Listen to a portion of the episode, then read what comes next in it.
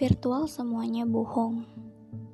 Dua orang bertemu lewat media sosial, dua orang berkabar dan mengenal.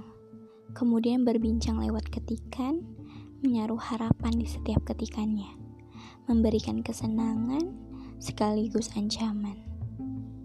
Sekali lagi, virtual semuanya bohong.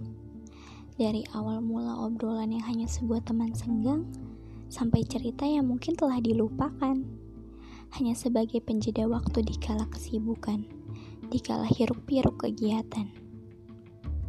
Tak ada yang benar dari hubungan dua orang yang tidak pernah kenal, kemudian tiba-tiba saling mengenal.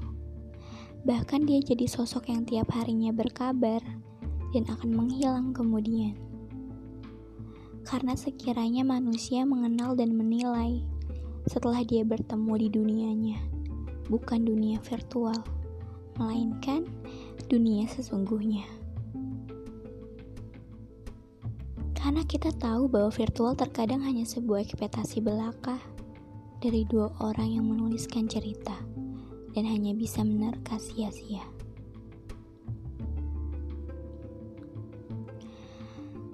Virtual hanya sebuah kenal kemudian hilang. Setelah hilang akan jadi asing.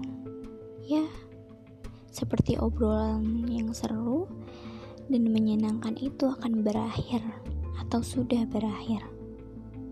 Sampai di mana kedua orang ini diam-diam berpikir. Nyatanya virtual di cerita kita hanya sebatas kenal, kemudian asing dan menghilang. Tangerang, 6 Juli 2020 malam.